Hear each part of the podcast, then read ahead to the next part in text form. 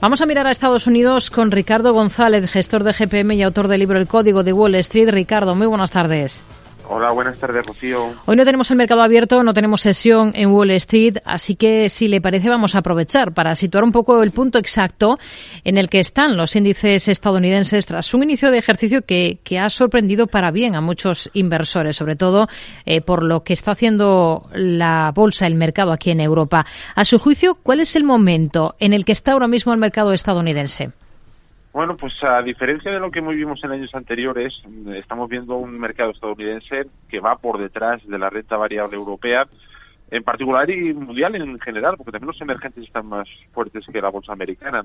Y es esperar que esta debilidad relativa de Estados Unidos, que al final es que están está subiendo menos que el resto de índices, se mantenga mientras el dólar esté débil. Pensemos que con un dólar débil, eh, los inversores, incluso los americanos, prefieren invertir en las bolsas de fuera de Estados Unidos porque sacan tajada ¿no? de, la fortaleza de otro tipo de divisas, como por ejemplo el euro. Y hay otra clave que ya hemos comentado aquí en semanas anteriores y que seguimos muy cerca, es que ver si la renta fija sigue subiendo de precio, es decir, sigue bajando su rentabilidad porque si esta circunstancia se da, pondrá los cimientos para una recuperación más sostenida en la renta variable. De momento estamos en los primeros compases de, digamos, una trayectoria alcista y habrá que ver si esa renta fija es capaz de digamos, eh, centrar buenos cimientos para la recuperación. Hmm.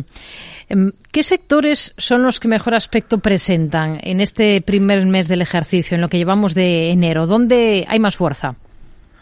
El sector de energías renovables, sin hacer apenas ruido, se ha situado como el más fuerte, no solo en Estados Unidos, sino también en Europa. Y hay otros sectores que siguen haciéndolo francamente bien, que son los ligados a materias primas, como por ejemplo las metalúrgicas, las petroleras y las papeleras. Y por último, tampoco perdería de vista sectores de carácter cíclico como industria, aseguradoras y constructoras que también están mejorando su comportamiento estas últimas semanas. ¿Y dónde ve mayor debilidad? Pues como peor sector, con diferencia, siguen las automovilísticas, a pesar del rebote de estas últimas semanas. También siguen sin levantar cabeza las tecnológicas, tanto hardware como software. Y esa situación no debe de extrañarnos, ya que para brillar en los mercados históricamente la tecnología ha necesitado un entorno en el que sea fácil obtener financiación barata. Por eso ha brillado tanto durante la última década pero ahora mismo la política monetaria está justo en el lado opuesto y de ahí el mal comportamiento de la tecnología. Hmm.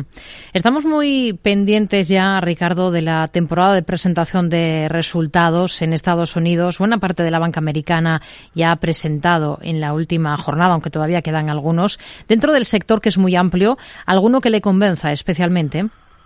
Bueno, el sector bancario históricamente se beneficia de entornos de tipos de interés crecientes, ya que aumenta sus márgenes de beneficio.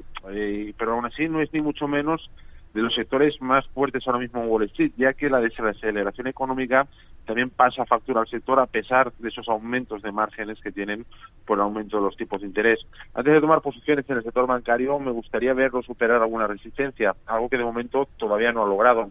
Y ahora mismo, si hablamos de banca, técnicamente la banca europea está mucho más fuerte que la banca americana. Hmm.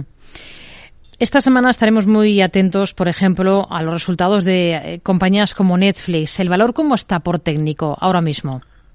En la primera mitad del año pasado, Netflix fue una de las cotizadas que más expresionó al mercado en la temporada de resultados. De hecho, la cotización llegó a perder dos terceras partes de su valor.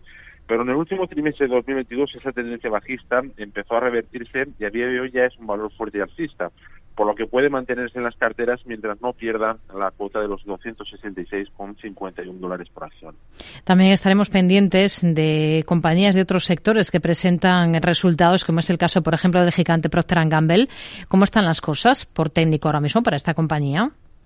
El sector de artículos del hogar es uno de los eh, que más ha mejorado también su situación técnica. Este buen tono del sector se traslada a Procter Gamble, que estas últimas semanas ha logrado reestructurarse al alza. Mientras el toro alcista se mantenga la cotizada, es decir, mientras no pierda los 141,67 dólares por acción, es un valor que se puede mantener en las carteras. Hmm. Sigue en el punto de mira y día tras día está ahí hmm. Tesla. Eh, en este caso, por cuestiones sindicales, en una planta en Alemania. ¿Qué niveles vigilaría en esta compañía, en la compañía tecnológica? Bueno, Tesla sigue un comportamiento muy similar al del sector automovilístico, que hemos hablado que es uno de los, de los peores ahora mismo en Estados Unidos. Su comportamiento es muy débil. De hecho, este mes de enero la hemos visto en zonas de mínimos anuales. Dado el sesgo bajista que tanto el sector automovilístico tiene como el propio valor, desde un punto de vista técnico a medio plazo, está dando mucho más disgustos que alegrías a sus accionistas. Mientras no sea capaz de recuperar la senda alcista y la veamos ganar la fuerza, lo mejor es mantenernos alejados, puesto que es más probable que la concesión de más disgustos que alegrías a sus accionistas. Nos quedamos con ello. Ricardo González, gestor de GPM y autor del libro El Código de Wall Street. Gracias. Muy buenas tardes. Gracias a vosotros. Buenas tardes.